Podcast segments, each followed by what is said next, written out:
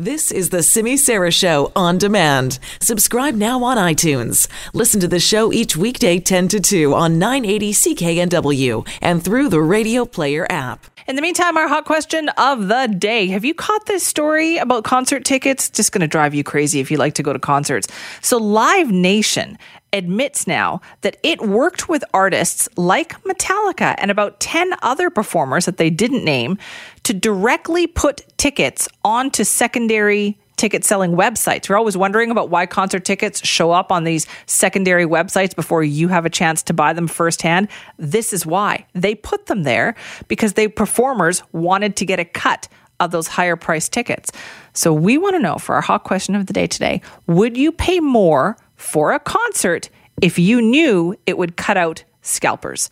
So would you pay more, say, on Ticketmaster or Live Nation if you knew that then you wouldn't be you'd be totally cutting out the scalpers? We say yes, absolutely. No way. Does it depend on the concert?